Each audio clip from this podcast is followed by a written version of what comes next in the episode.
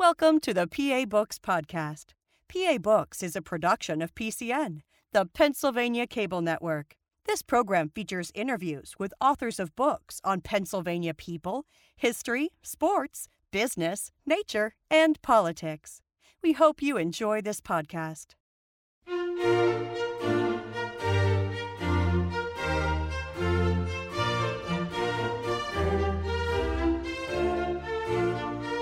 Week on PA Books, Andrew Capets, author of Good War, Great Men. Andrew Capets, author of Good War, Great Men, the detailed accounts of a machine gun battalion during World War I. What got you interested in World War I? I have to say it was my, my grandfather not knowing about his history. Uh, when I grew up in Trafford, Pennsylvania, um, there was a portrait of my grandfather in my house. And like a lot of older pictures, you grow up, it kind of blends in with the everything else in the house. Um, I was at a fundraiser here in Pittsburgh uh, at the Soldiers and Sailors Memorial and it was a fundraiser for the Marine Corps. I was in the Marines, my father was my brother, and we were there. And the Soldiers and Sailors had a display case, and we were looking inside the display case, and there was this 1917 Browning machine gun. And my father said, looking at the machine gun, he said, That's the type of machine gun my father shot when he was in France. And I had didn't know the story. And I just, you know, things started racing through my, you know, where was he in France? Um, what did he do? Because he, he tended to be a, my grandfather was a smaller gentleman, and very reserved in his older age. And you remember him? Yeah, I do. I was um, I was about nine when he passed, uh, but I do remember him. But again, very reserved. At nine, I'm not going to have a conversation about the war with, with him. And but he also he also had a battalion photograph that he proudly displayed in his house, and it hung there for years. And we could always, as kids, we could pick him out of the picture. We knew where he was, and um, but I could not relate the old man that I knew with anything that a young man at 23 would have done behind a machine gun in France. So it was. Um, so I started to dig into the history or his history, and looking for some kind of uh, information that would tell me where he was. And in the uh, Carnegie Library, they have a book. He was in the 80th Division, and it was the 313th Machine Gun Battalion was part of the 80th. And there was a young man who wrote a story about his experiences in the 80th, and that captivated my attention to wow, this is this is fascinating what these men did, and um, and I just kept digging and digging to see if I could find firsthand accounts that would have put my grandfather in certain places, and that's uh, that's what sort of started it all for me. Now, just to set the groundwork, because people might not be clear on actually what was going on in World War One. First of all, when did it happen, and who was fighting who? So, it, probably going back to the uh, there's so many moving parts to get to that point, but um, for the United States, the involvement started when we declared war on Germany, and going back even to before the war had started for us, it was the assassination of the arch, um, Archduke and his wife. It was a uh, Serbian, and um, you know, again, going it, it hard, to tell all what those moving parts were. But at some point, the United States was saying, you know, do we really want to get involved in this? And the public in general is saying that this is not really our war, and and it kept being pushed off and pushed off, and and the famous Zimmerman telegram that um, that Germany was basically saying to um, Mexico, hey, you can have your border states again, and um, if, if you um, declare war on, on the United States. And that was just one of the uh, key, key parts that I thought was interesting. And uh, when, when that hit the press that, hey, Germany wants to come bring war to, to our lands, um, and then there were other cases where Germany had um, unrestricted warfare on shipping, and so with the ships going down, the at- some point they when the United States declared war on Germany it was April of uh, 1916 or 17. I can't remember now because it, was 17. It was 17, and uh, they had not yet really didn't have an army at that point. You know, the United States had about 200, 225,000 men, you know, ready to go to war. They obviously couldn't do that, and when they asked for volunteers, they just surely didn't get enough signing up. Um, so they ended up having a draft, a select, selective service draft. When the U.S. got in the war, who were our allies and who were our opponents? So we were um, we were siding with the British and the French, and really when Germany invaded Belgium, uh, the and um, the French um, and the British said this is not going to happen. You're not going to walk right into uh, into Belgium and, and take over, and the Austro-Hungarian Empire was backing Germany, and the um, then the Russian Empire was going to back um, essentially the um, the Slavic states, and so it, again multiple. There's a list of uh, of of countries that don't even exist anymore. Um, so that fighting on, on on either side, but it was basically the United States, the big powers. Once we were involved, it was the United States, Great Britain, and France. Did your father, your grandfather, was he uh, drafted or did he enlist? Um, he was drafted. What was he doing at the time he got drafted? So he was um, originally he was born in Tyrone, Pennsylvania, and he was working as a laborer. And he found a, this town, Trafford, Pennsylvania. They had a, a brickyard, and he was uh, working in a brickyard. Um, and he actually, on his draft papers, he, he did not want to go. Like a lot of, you know, it would be nice to say, oh, he, he was one of the first to, to sign up, but the reality was, I, I think, you know, I think about what he would have been thinking about at 23. Do I really want to go over there myself? And particularly because it, it was it was 1916, I, I, believe it was July of 16, when you hear uh, the stories of the uh, the Somme and how many thousands of of um, men were killed. Um, and you would say, why would I want to go into that bloodbath? Um, but they still they had been drafted, and um, there were, were, there were times there were slackers, is what they called, and um, and if you did not uh, follow through with the draft, you were going to be prosecuted by the by the government. So he went. So he, he went. Where did he go? Um, he left uh, Irwin, Pennsylvania, on a train and headed to uh, Petersburg, Virginia. It was Camp Lee. Uh, probably about 60,000 men, if you can imagine. It was a small city at that time, uh, built uh, just for the, uh, the training. So he was told, okay, you're in the 80th and you're in the 313th. Right. Were they assigned by region? I mean, most of the people were from the same area? Yeah, so the 80th Division was, they called them the Blue Ridge Division. It was men that were drafted out of Pennsylvania, Virginia, West Virginia.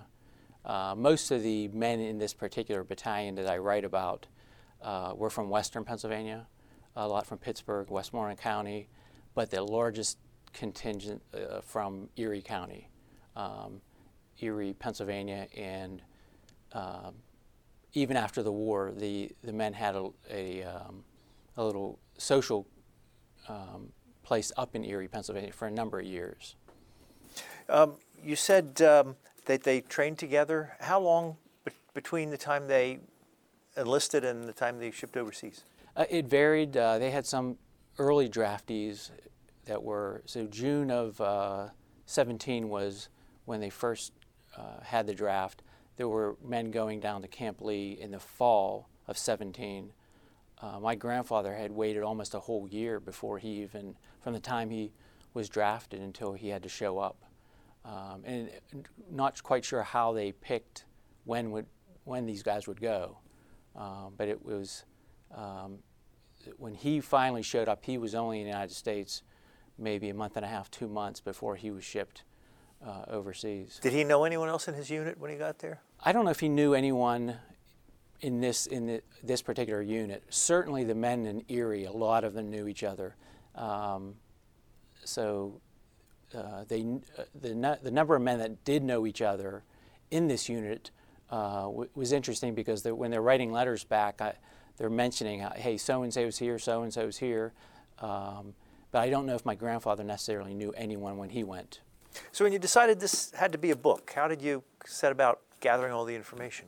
I didn't know it was going to be a book, quite honestly. I thought it was kind of just a family research project that turned into, wow, I think there's other families out there and uh, people just gener- in, in having a general interest in World War One. I. I thought um, as we were approaching the centennial of World War One, I, I thought I should probably see if I can't put this together so other people can read it and, and appreciate the history.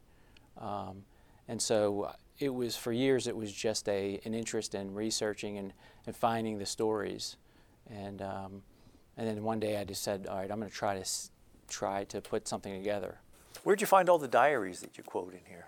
um, a number of them were uh, I did quite honestly just Google search on the unit and then I would find there was something in an archive for example one was in um, the Hoover Institute out in Stanford um, I, I contacted a college student out there who copied it for me and sent it. Uh, one in Chapel Hill, North Carolina. Um, so I think as family members had these diaries and they didn't know what to do with them, it seemed to be that they would donate them to uh, either their college. I had one um, family that it's uh, the, my com- my grandfather's company commander uh, named uh, of John Kean and um, the Kean University out in New Jersey, they were putting on a program or, a, or a, um, an exhibit for the World War One uh, two brothers that served, and I called out and uh, uh, talked to someone out there, and John's father or um, um, John's son actually said, "Here's all of my father's letters on disc. Use them however you feel," which I thought was fantastic. Uh, just to be able to to be that um, to receive those letters and uh, so gracious, gracious gracious for him to allow me to use them in the book. Did your grandfather keep a diary or write letters home? Not that I'm aware of anything. Found very uh, a few things here and there, just as far as um, um, trinkets, a couple photos that maybe his other members in his unit gave him, but there was very little that, that he had. And no I'm medals not aware or old uniforms or anything like that? There was we had a uniform and a helmet in my.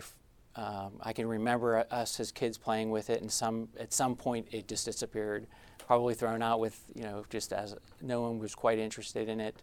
But my, my I think my father mentioned he remembers, or maybe it was my aunt remembers uh, feeding chickens with the helmet, you know, just or using delivering water with the uh, with the old doughboy helmet. Uh, you start the book with a an anecdote about being at a ceremony. You, as a little kid, were at a ceremony for a World War One ceremony. Would you tell that story? Yeah, it was. Um, I'm going to guess it was probably about 1975 or 76, and in our in the town of Trafford there is a World War One memorial, and um, I was very familiar with the memorial because I share my grandfather's name, and on the memorial there's three rows of names, and and one of the last names is his name, and so as a kid I would like to go up and you know, kind of feel the letters because it was my name, Andrew Capets. And um, I remember my grandfather being at the ceremony, and the commander, I'm guessing, of the Legion was, was standing and reading and acknowledging all of the World War I members who were there. And I was, um, you know, maybe eight or nine and not kind of paying attention. And um, when they first bro- cast the bronze for that memorial, they forgot to put my grandfather's name on. So it kind of stuck out. And the commander said, um, as after he read all the names, someone must have mentioned, "Hey, you forgot Andy Capets," and he spoke up on the speaker. And he says, "Oh, Andy Capets, we forgot you again." And instantly, I knew what they meant. They forgot to recognize him again, and just how reserved my grandfather was. He, you know, modestly just sat there and you know, kind of, no problem. uh, I was there. Doesn't.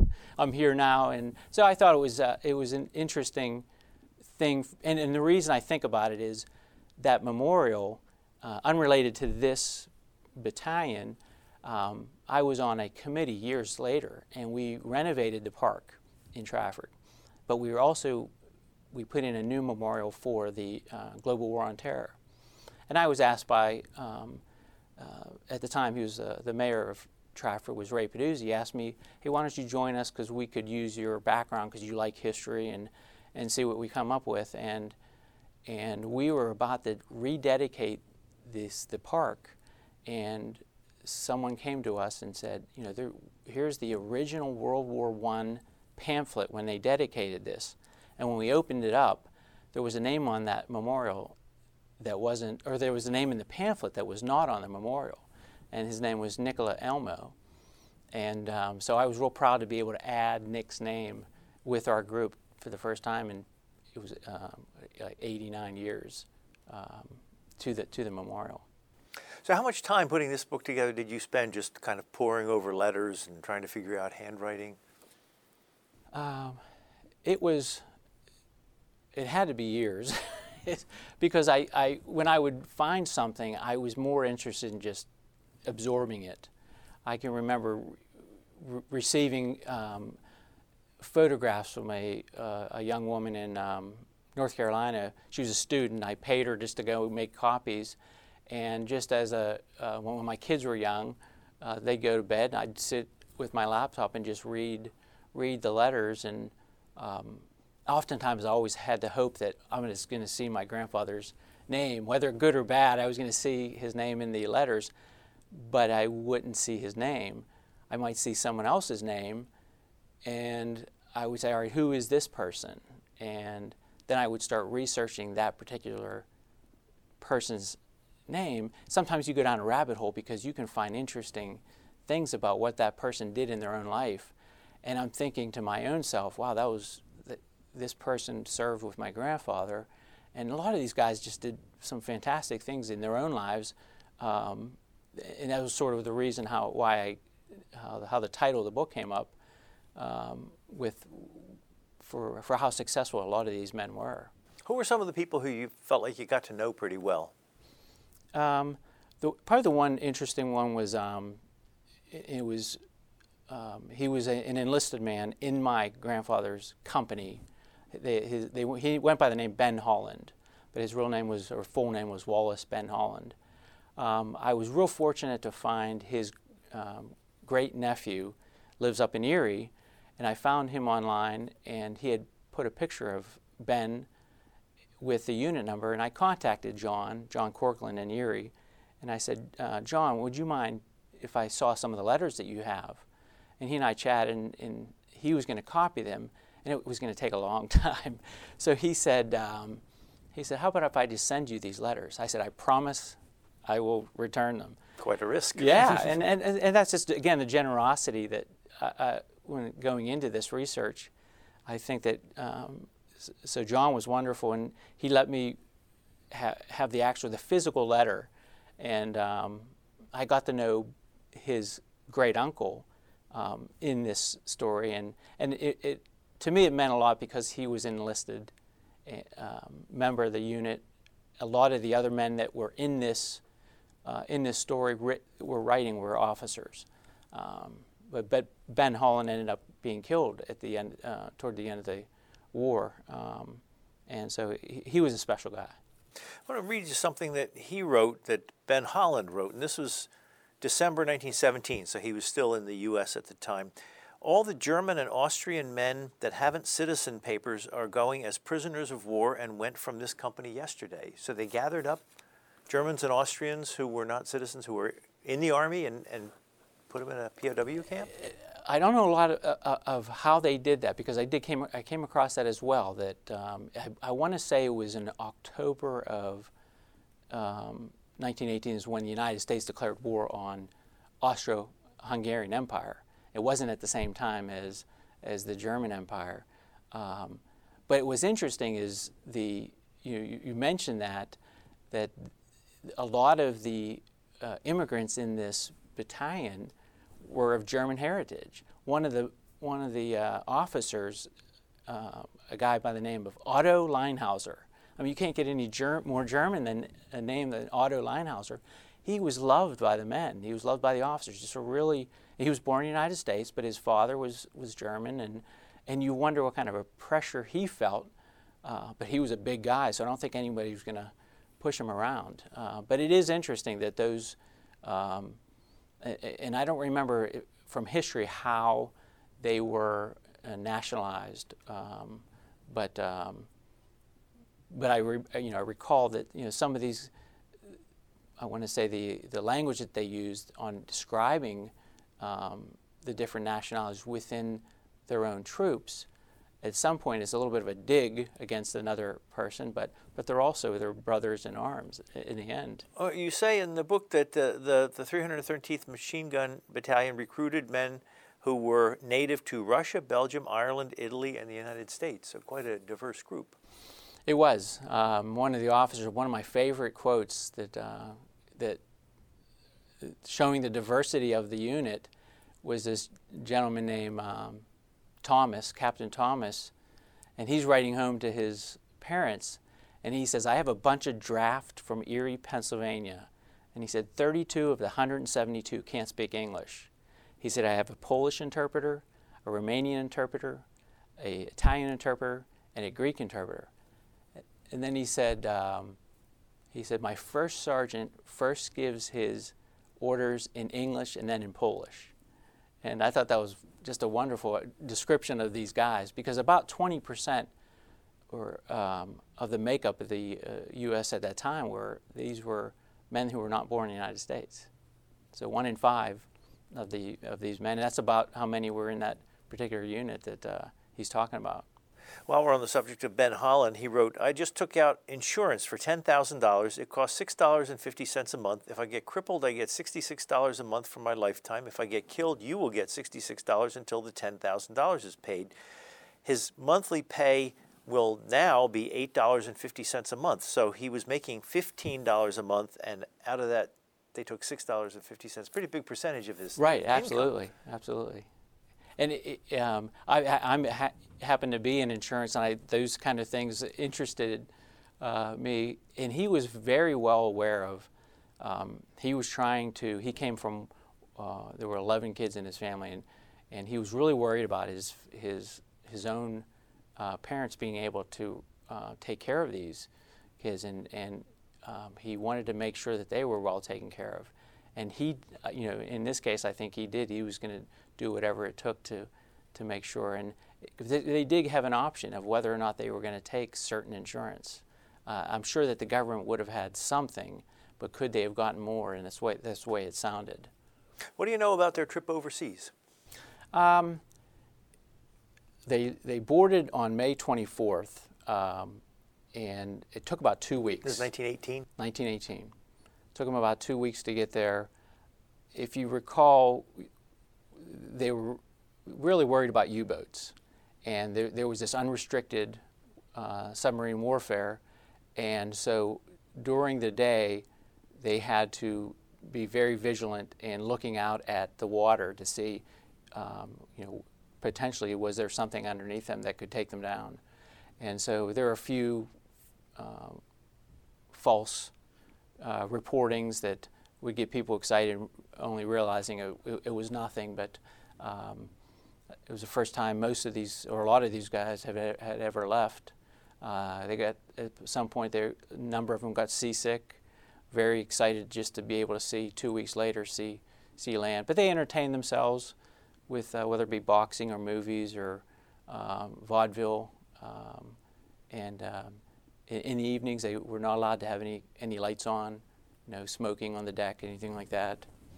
So, so when they got to France, where did they go? Where were they sent? Um, it, it, was they docked at, um, or they came into Bordeaux. Once they, they docked off and off the um, coast, and then they were sent from Bordeaux north to um, an area where they were essentially going to be given their first equipment. Um, they call it considered a rest camp, but most of these guys were hiking quite a bit, or they would be put onto rail cars. They had to hike to the rail cars, and then they were given their, uh, at the time, British equipment. Uh, they were going to be trained by the British, and they had to turn in their American style uh, armament because as they were training with the British, um, they could have, they had a Vickers machine gun that shot a, uh, a 30 cal uh, round. Well, the British had a, a 303, so they couldn't quite be in a battle and not have the right uh, type of equipment. So they turned in a lot of it. That's where they ended up getting their steel helmets as well. So they, were they under British command at the time? Um, they were still under U.S. command, but they were attached to a, a British unit, and their and their first training was with a New Zealand um, machine gun battalion. And if you think about it, the, the, the British had been in the war since 14. The, the uh, New Zealanders were in Gallipoli at one time, um, so they were being trained. These these green American units or green American machine gunners that really had no experience, and they were being um, given an opportunity to train next to the New Zealanders who had been in war uh, for a few years now. How far were they from the front? Um, when they first started uh, getting training, they you, in their letters they could hear the guns off the, in the distance, and then as they, it was in July, so they landed in June. Uh, it was about July 1st, I believe, um, is when they were actually sent right up to the front, and this would have been the Somme region of France. Um, this is an area where most people who think about World War I think of the trenches, and this was their first experience in the actual trenches. It wasn't until later on in the war there where uh, Pershing wanted away from the trenches. He, he was bringing the the uh, the fight to the Germans, and it was a uh, you don't think about World War One as an open, in my grandfather's case, an open, almost cornfield type of a uh, rolling hills uh, fighting and uh, fighting in the woods. Um, but it was the trenches as, with the New Zealanders was their first experience. Can you describe the trenches?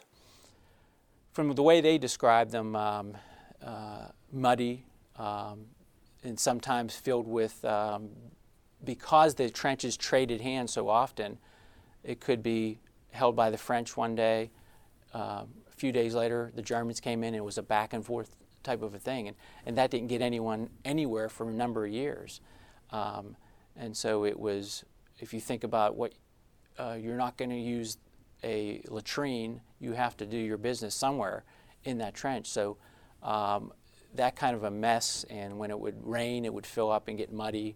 Um, there were parts of the trenches that they describe as going pretty d- deep down into the, the ground into a bunker style so at least they can get some kind of reprieve from the constant shelling. Um, but it just seemed like it would be a, a muddy mess. you use the phrasing here, over the top. What, what did that mean?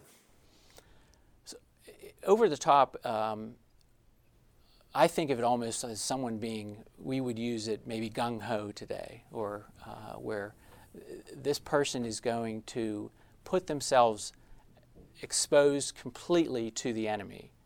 And sometimes that's not always good. So they are potentially facing a German machine gun and they're going to rush out of this pit. And you sometimes hear that even today. This, that person's over the top. They are, and it's really, they're, they're exposing themselves to uh, the potential for being annihilated. And and sometimes you think about these guys that it's saying a little prayer and it's like, all right, we're going to go over the top and uh, hoping that our machine guns are going to outdo their machine guns. Uh, and so um, there was an, a, a, case where during the war that uh, one of the battalion dentists from Erie, Pennsylvania, one of the officers, and he was killed, Harold Parsons, the um, one of the other officers, what was he doing going over the top? But the reality was he's, he was exposing himself as a dentist trying to help his battalion surgeon to uh, dress wounds and, and do whatever he could to, because he was from Erie. These guys that were fighting were from Erie. But even at that risk, he was putting himself at risk to help his other, uh, other men. So so the use of that term, he went over the top. It was surprising to that officer that why would he put himself at that risk when he didn't have to? Oh, you t- uh, talk about them as a machine gun battalion. So can you talk a little bit about the technology? I mean, what were machine guns like, and what? How many people did it take to operate it, and what did each person do? So the um, early on in their training, they um, were trained on, and, and the, the, machine guns changed a couple different times while, while they were training. They started in uh, Camp Lee training on a Colt Browning machine gun. They called it the uh, potato digger, and it was uh, an 1895 gun. And they called it a potato digger because when you fired at rapid succession, there was a part of the gun that would start to beat on the ground and start to dig up the ground. Um, and then they moved to a, uh, a Vickers machine gun, and, and, and ultimately that Vickers took them through m- most of the war. Um, they didn't get the Browning machine gun until about the third phase of the Meuse Argonne. Um, but it typically took, there would oftentimes be a corporal that would uh, be a squad leader, so, so to speak. Um, these guns were heavy, so they would first lead off with planting down a tripod. And then the next uh, soldier would come up behind with the heavy gun. And then followed behind him by someone carrying ammunition plus a, um, a, um, a water, I want to say jacket, but there's, a, um, uh, there's another term for it, I can't think of it at this time. But these guns were, uh, particularly the, um, the Browning, were water cold. So they would set this up, and you figure they would shoot around 300 rounds per minute, and the rest of the men coming up behind them would be carrying additional equipment, whether it be a kit to repair the gun or, or just uh, rounds of ammunition. Did the people in the machine gun battalion also have rifles, or were they just just Some of them did, but the majority of them would have a pistol because they were having to carry this other ammunition. Um, and they would have what they called limbers or carts to be able to pull it. Um, there were men specifically, if you think about the time, there was not a lot of motor vehicles, so a lot of the men in the battalion, I think there were about 50 in this headquarters company, but some of those guys were wagoneers or horseshoers. Um, I talked to a gentleman in, who shared his grandfather's diary with me, uh, he wasn't in France very long, and he got kicked in the head by a horse and sent over to England uh, to recover. Finally, made it back to the war. They still used horses in the army. Yeah, horses and mules were big in carrying these in their equipment because again, they were trying to get a lot of weight, heavy guns, and ammunition to the front as quickly as possible.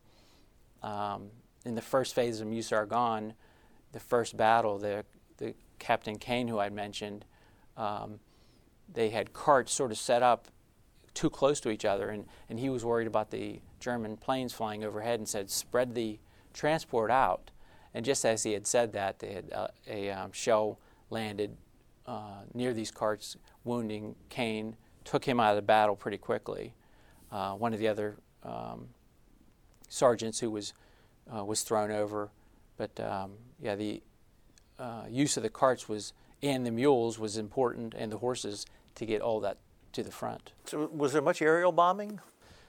The shelling was tremendous. The, the way they describe um, sitting and just, and I, some of the letters that they wrote, I, I'm visualizing them with their heads face down in the mud, just waiting for this shelling to stop. This is from ground-based right uh-huh. artillery, right? Yeah, um, it's it, from what I can understand from the letters that, that they um, were writing when it came to the aerial, uh, at least for them, it was spotting, trying to spot where these machine guns were. And so the Germans would fly over, and at one point we, we were strafing the, the ground, which would give indication to the il- artillery, all right, here's where I'm strafing here, this is where you're going to land your artillery, um, or dropping gas. And that was um, um, in this particular unit, gas took out a number of machine gun members just while they were in reserves. Did they all have gas masks? Yes. So you mentioned the Battle of Meuse Argonne. What was that? How significant was it? that was uh, it's interesting because the Meuse Argonne is is not known to be the uh, the largest and bloodiest battle in American history, and because people think of other battles uh, like Normandy, but uh, if you're looking at just the number of days that the battle occurred, uh, you can almost rank them as um, the invasion of Normandy as being number four, the Northern Campaign in France being number three, Battle of the Bulge. Um, as far as number of deaths, and and then it came to the um, the Meuse Argonne where or, um, over 26,000 men were killed, and it started in in uh, late September and ended on November 11th, 1918. So. From the time that, that this uh, your grandfather's unit landed in France, they were only about four months from the end of the war. Right. It was it was a really a short period of time, and, and, and that was one of the things I was surprised to learn is is um, is from the time he landed, and he, the, and uh, really the amount of action that he saw was very small. But when you're thrown into the positions that they were, the survival rate was surprising because some of these, uh, not necessarily his unit, but some of these other, he supported infantry, and the machine gun battalion essentially was designed to as the infantry went over the top, so to speak, um, they had these machine gunners behind them and essentially firing rounds over their heads at, say, two to 3,000 meters while the shelling occurred, and they would, the infantry would try to traverse through a curtain of artillery and machine gun fire. And at some point, they got so far, the machine gun was useless. It had to serve as a defensive position. And they might be at the front in battle for three to four days. And then they would come back out of that and they would rotate the divisions in and out of the front. Did you get a sense reading these letters about what day to day life was like? I mean, where'd they sleep? What'd they eat? What'd yeah, that was that was to me that was interesting. Um, I tried to.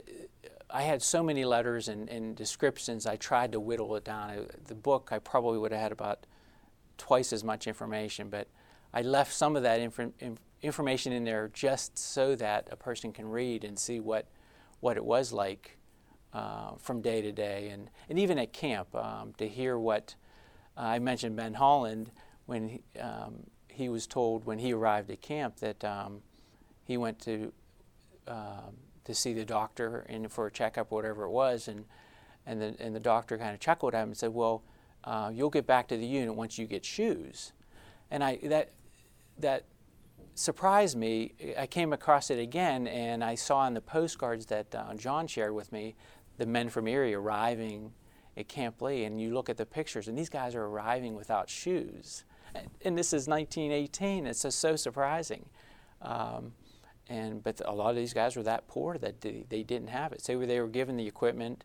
By the end of the war, when they're when the when the uh, after the armistice, they're marching back toward where they're going to be uh, shipped back to the U.S. and they're walking right out of their shoes. So the quality of the shoes that they had were, were not the greatest.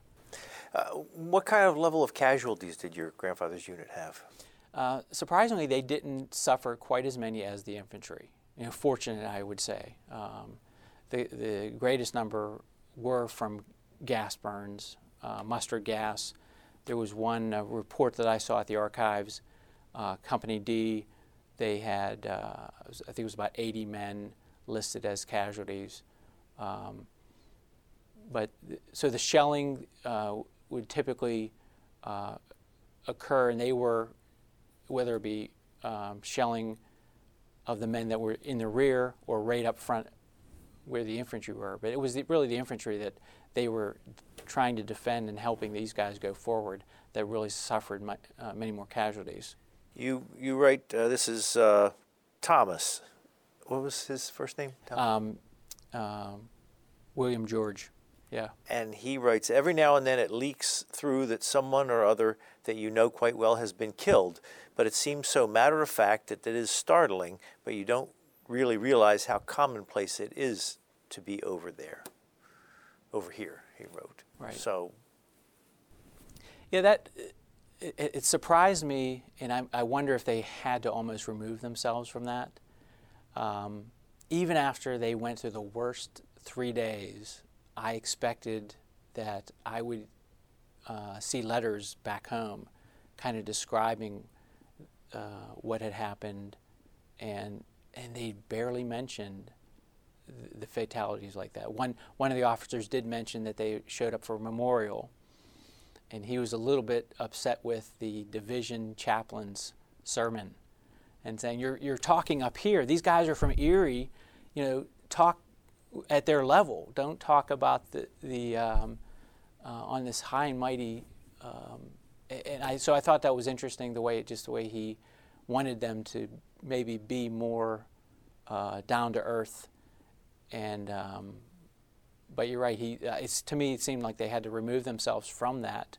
Also knowing that they could easily have been taken themselves. And, and one of the officers, he mentions the um, kind of the cycle of his own thought. He says, I don't know if anyone's ever really uh, talked about this or re- wrote about it. He says, I think I'm going to have to read or, or maybe even write something myself. What goes through your head and when you're in a battle? Um, and the psychology of it, because he's mentioning one point you're thinking about, I'd rather be home in clean sheets, and then the other at the other moment you're thinking maybe if I go over the top uh, and and win a medal, I'll be the hero of my hometown. So th- those kind of thoughts racing through his head.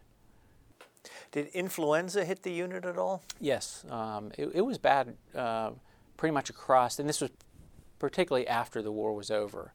Um, they seemed to uh, do a good job in, in keeping men who were um, sick quarantined.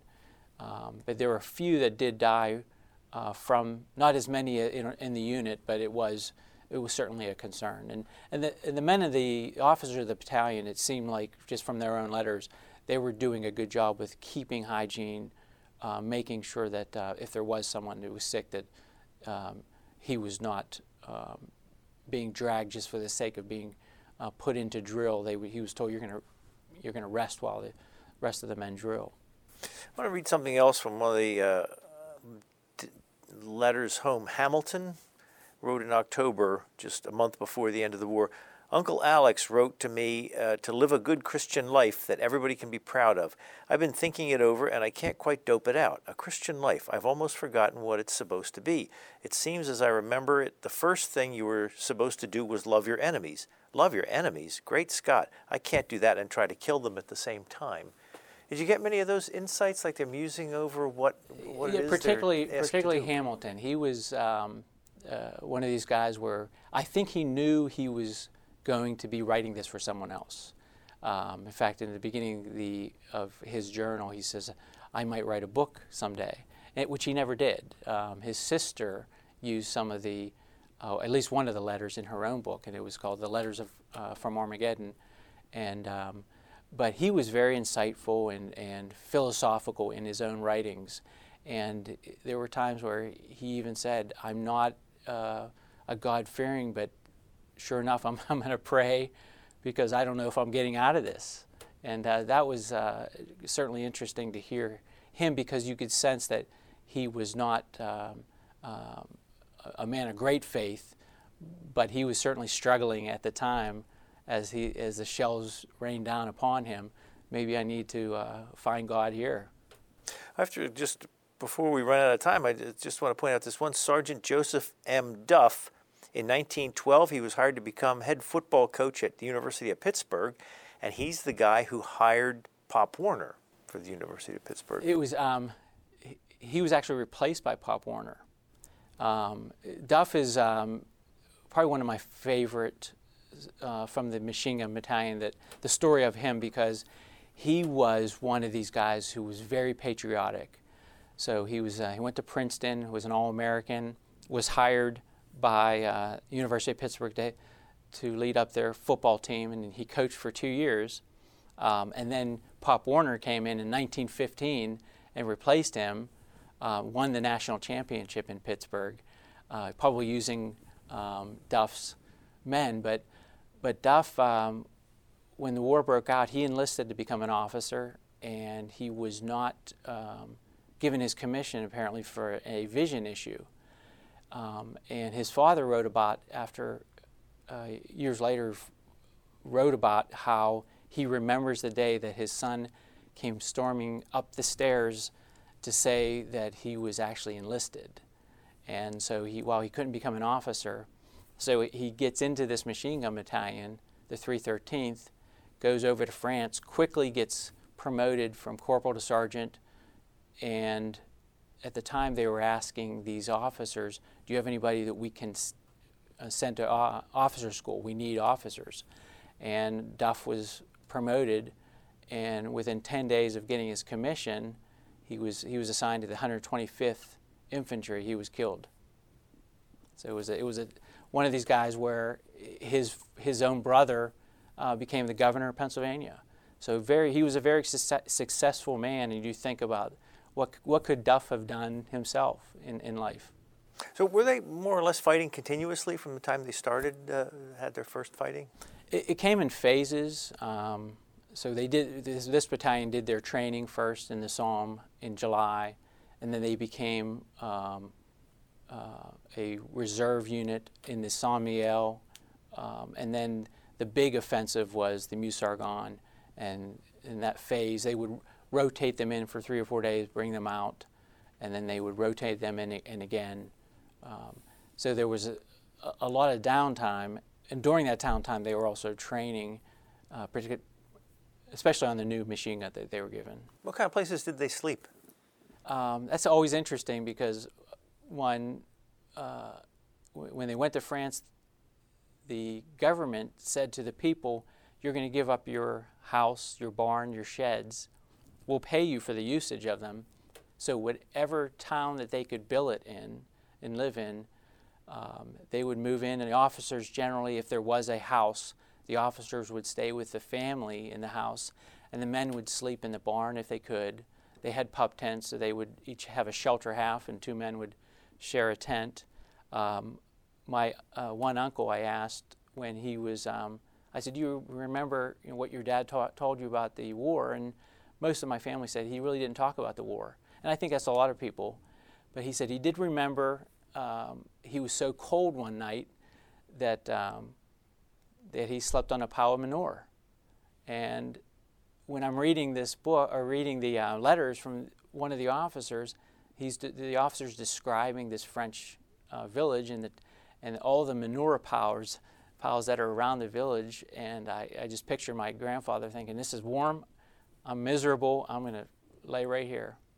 How did they get the word that the war had ended, that the armistice had been declared? They were marching from one village to another, and someone came riding up on a, on a horse and, and told them that the um, that the armistice or the that the uh, ceasefire was declared, and and they just kept continuing. They thought, oh, here we go again. We've heard this before.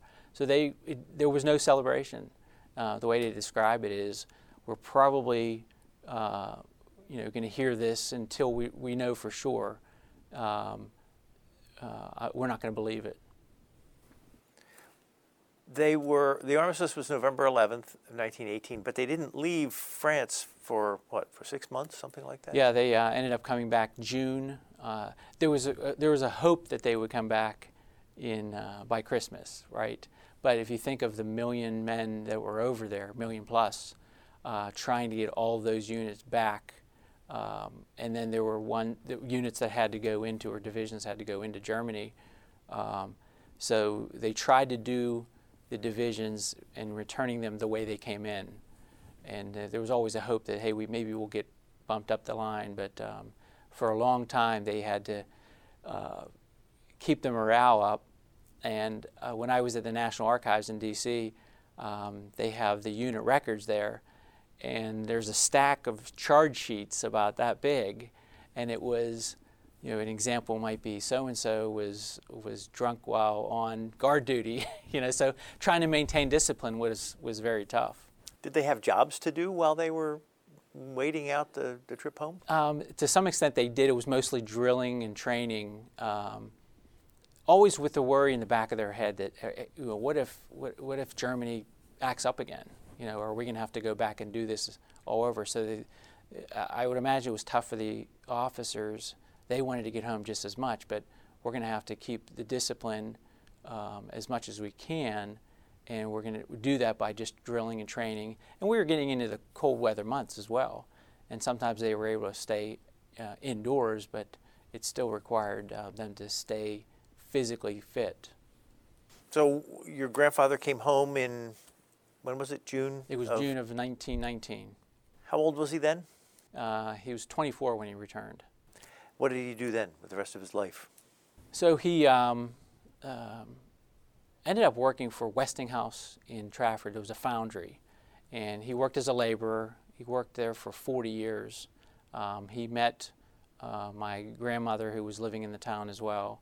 Uh, he was his family was Slovak, and his my grandmother was Polish, so they had to elope because you you didn't want to have a Slovak and a Polish family together. So they they eloped down to um, uh, Cumberland, Maryland.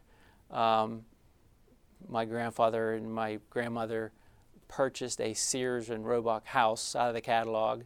Um, his brother uh, Joe lived um, also in Tyrone. They came and helped build this house together, and they uh, had nine children in this house. My grandfather brought in his family, his his um, mother and father, to live in this house as well. But uh, he was a pattern maker uh, for most of his life at the Westinghouse industry or Westinghouse foundry. Did you trace the the aftermath of the war with any of the other soldiers who you who you feature in your book? Yeah, I um, some of them. Uh, for example, one of the most uh, decorated in, in the battalion uh, was a um, um, Alex MacWilliam. He was from Erie. Um, he was, from my, my understanding and talking to his son, his, who has since passed away, he said his, his father suffered from the effects of gas. And in the cold winters of Erie, a doctor said, you You're not going to survive here in these cold winters. You need to move south. And he ended up moving to Vero uh, Beach and helped to establish a golf course for these doctors down there. Would end up becoming a council member, become the mayor of, of Vero, and then become a uh, Florida state representative. Um, and um, they have a very successful um, real estate uh, agent or real estate business, still uh, named Alex MacWilliam uh, Real Estate in Florida, and um, uh, a number of them I tried to trace, and sadly, I uh, the the battalion commander, um, his name was Huidekoper.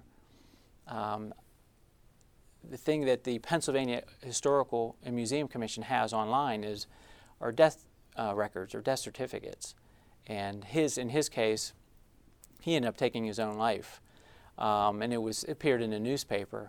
Um, and so I actually found his daughter living in Washington, D.C., and I called her up and I said, um, You know, do you have any information about your father's service? And um, she said, Well, have you read my book? and she was actually, um, she was secretary to Joe Kennedy, who was then the uh, ambassador for the UK. And Oh, the father of President Kennedy. Correct. Uh, Joe Kennedy, the f- father of JFK.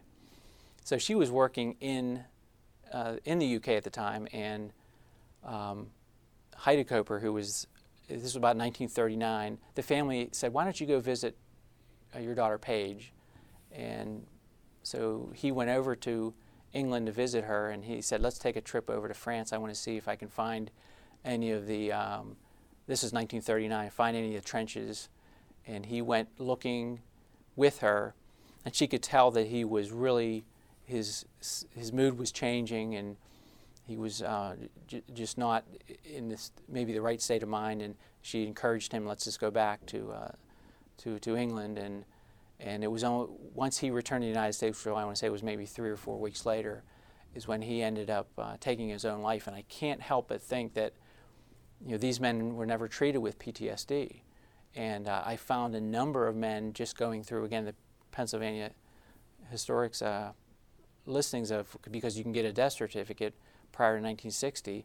I would find men in the unit who had taken their own lives, um, and you can't necessarily say it was that was that reason, but it was just an uh, unusual number that I would come across. And there's over 900 men in this battalion that had been transferred in and out. And when I would come across, you know, a gentleman who drank Lysol, and it said the death certificate said he was probably insane, and and what did he see that um, that um, you know just he couldn't deal with in in that uh, respect.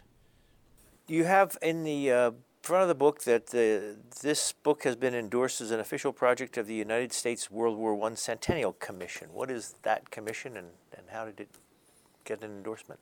So the um, the commission was um, it, it, was started with an act of, of Congress, and they there was a group that wanted to see in Washington D.C. a memorial dedicated to all that served in World War One. So on the mall, you'll see the um, the Vietnam National Memorial, Korean National Memorial, and the um, World War II. And so one gentleman said, surely there's going to be a, a school kid that comes here one day and said, well, if there was a two, where's the one? and so the effort was to uh, build a memorial in honor of the uh, men and women of that served in World War One. And the commission is uh, not allowed to use public funding to build this memorial. And so it's I think there's really three aspects that when they were coming up, they knew that the centennial of the world world was happening.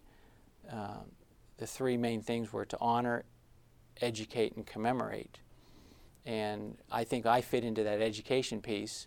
And uh, I was talking to a gentleman who uh, wrote his own book, and uh, I was sharing information that he needed on a, a research that he was doing and I asked him about his book, and it was endorsed. And he said, "Yeah, you here send your book to the commission and see what they think." And uh, I was fortunate to have received a letter that said, um, "You know, this fits what we're trying to do in educating the public about uh, World War One." We only have about a minute left, but tell us about your lapel pin there. It was the uh, poppy, which is uh, often known in, as um, as the flower that would grow in just about any desolate area in France. And the men were really surprised that this place could be shelled to hell and they would, uh, these poppies would grow. So it became a symbol of, of life, so to speak. And, and um, the World War I Centennial Commission, we were down in D.C. on November 11th uh, to commemorate the 100th anniversary and, and uh, receive this pin as, um, during one of the ceremonies. Well, we are out of time. We've been speaking with Andrew Capets. He is the author of this book, Good War, Great Men The Detailed Accounts of a Machine Gun Battalion During World War I. Thank you very much. Thank you. You've been listening to a podcast of PA Books, a production of PCN, the Pennsylvania Cable Network. Full episodes of PA Books, as well as other PCN programs, are available to stream with the PCN app. Visit PCNTV.com or the App Store for details. Like us on Facebook.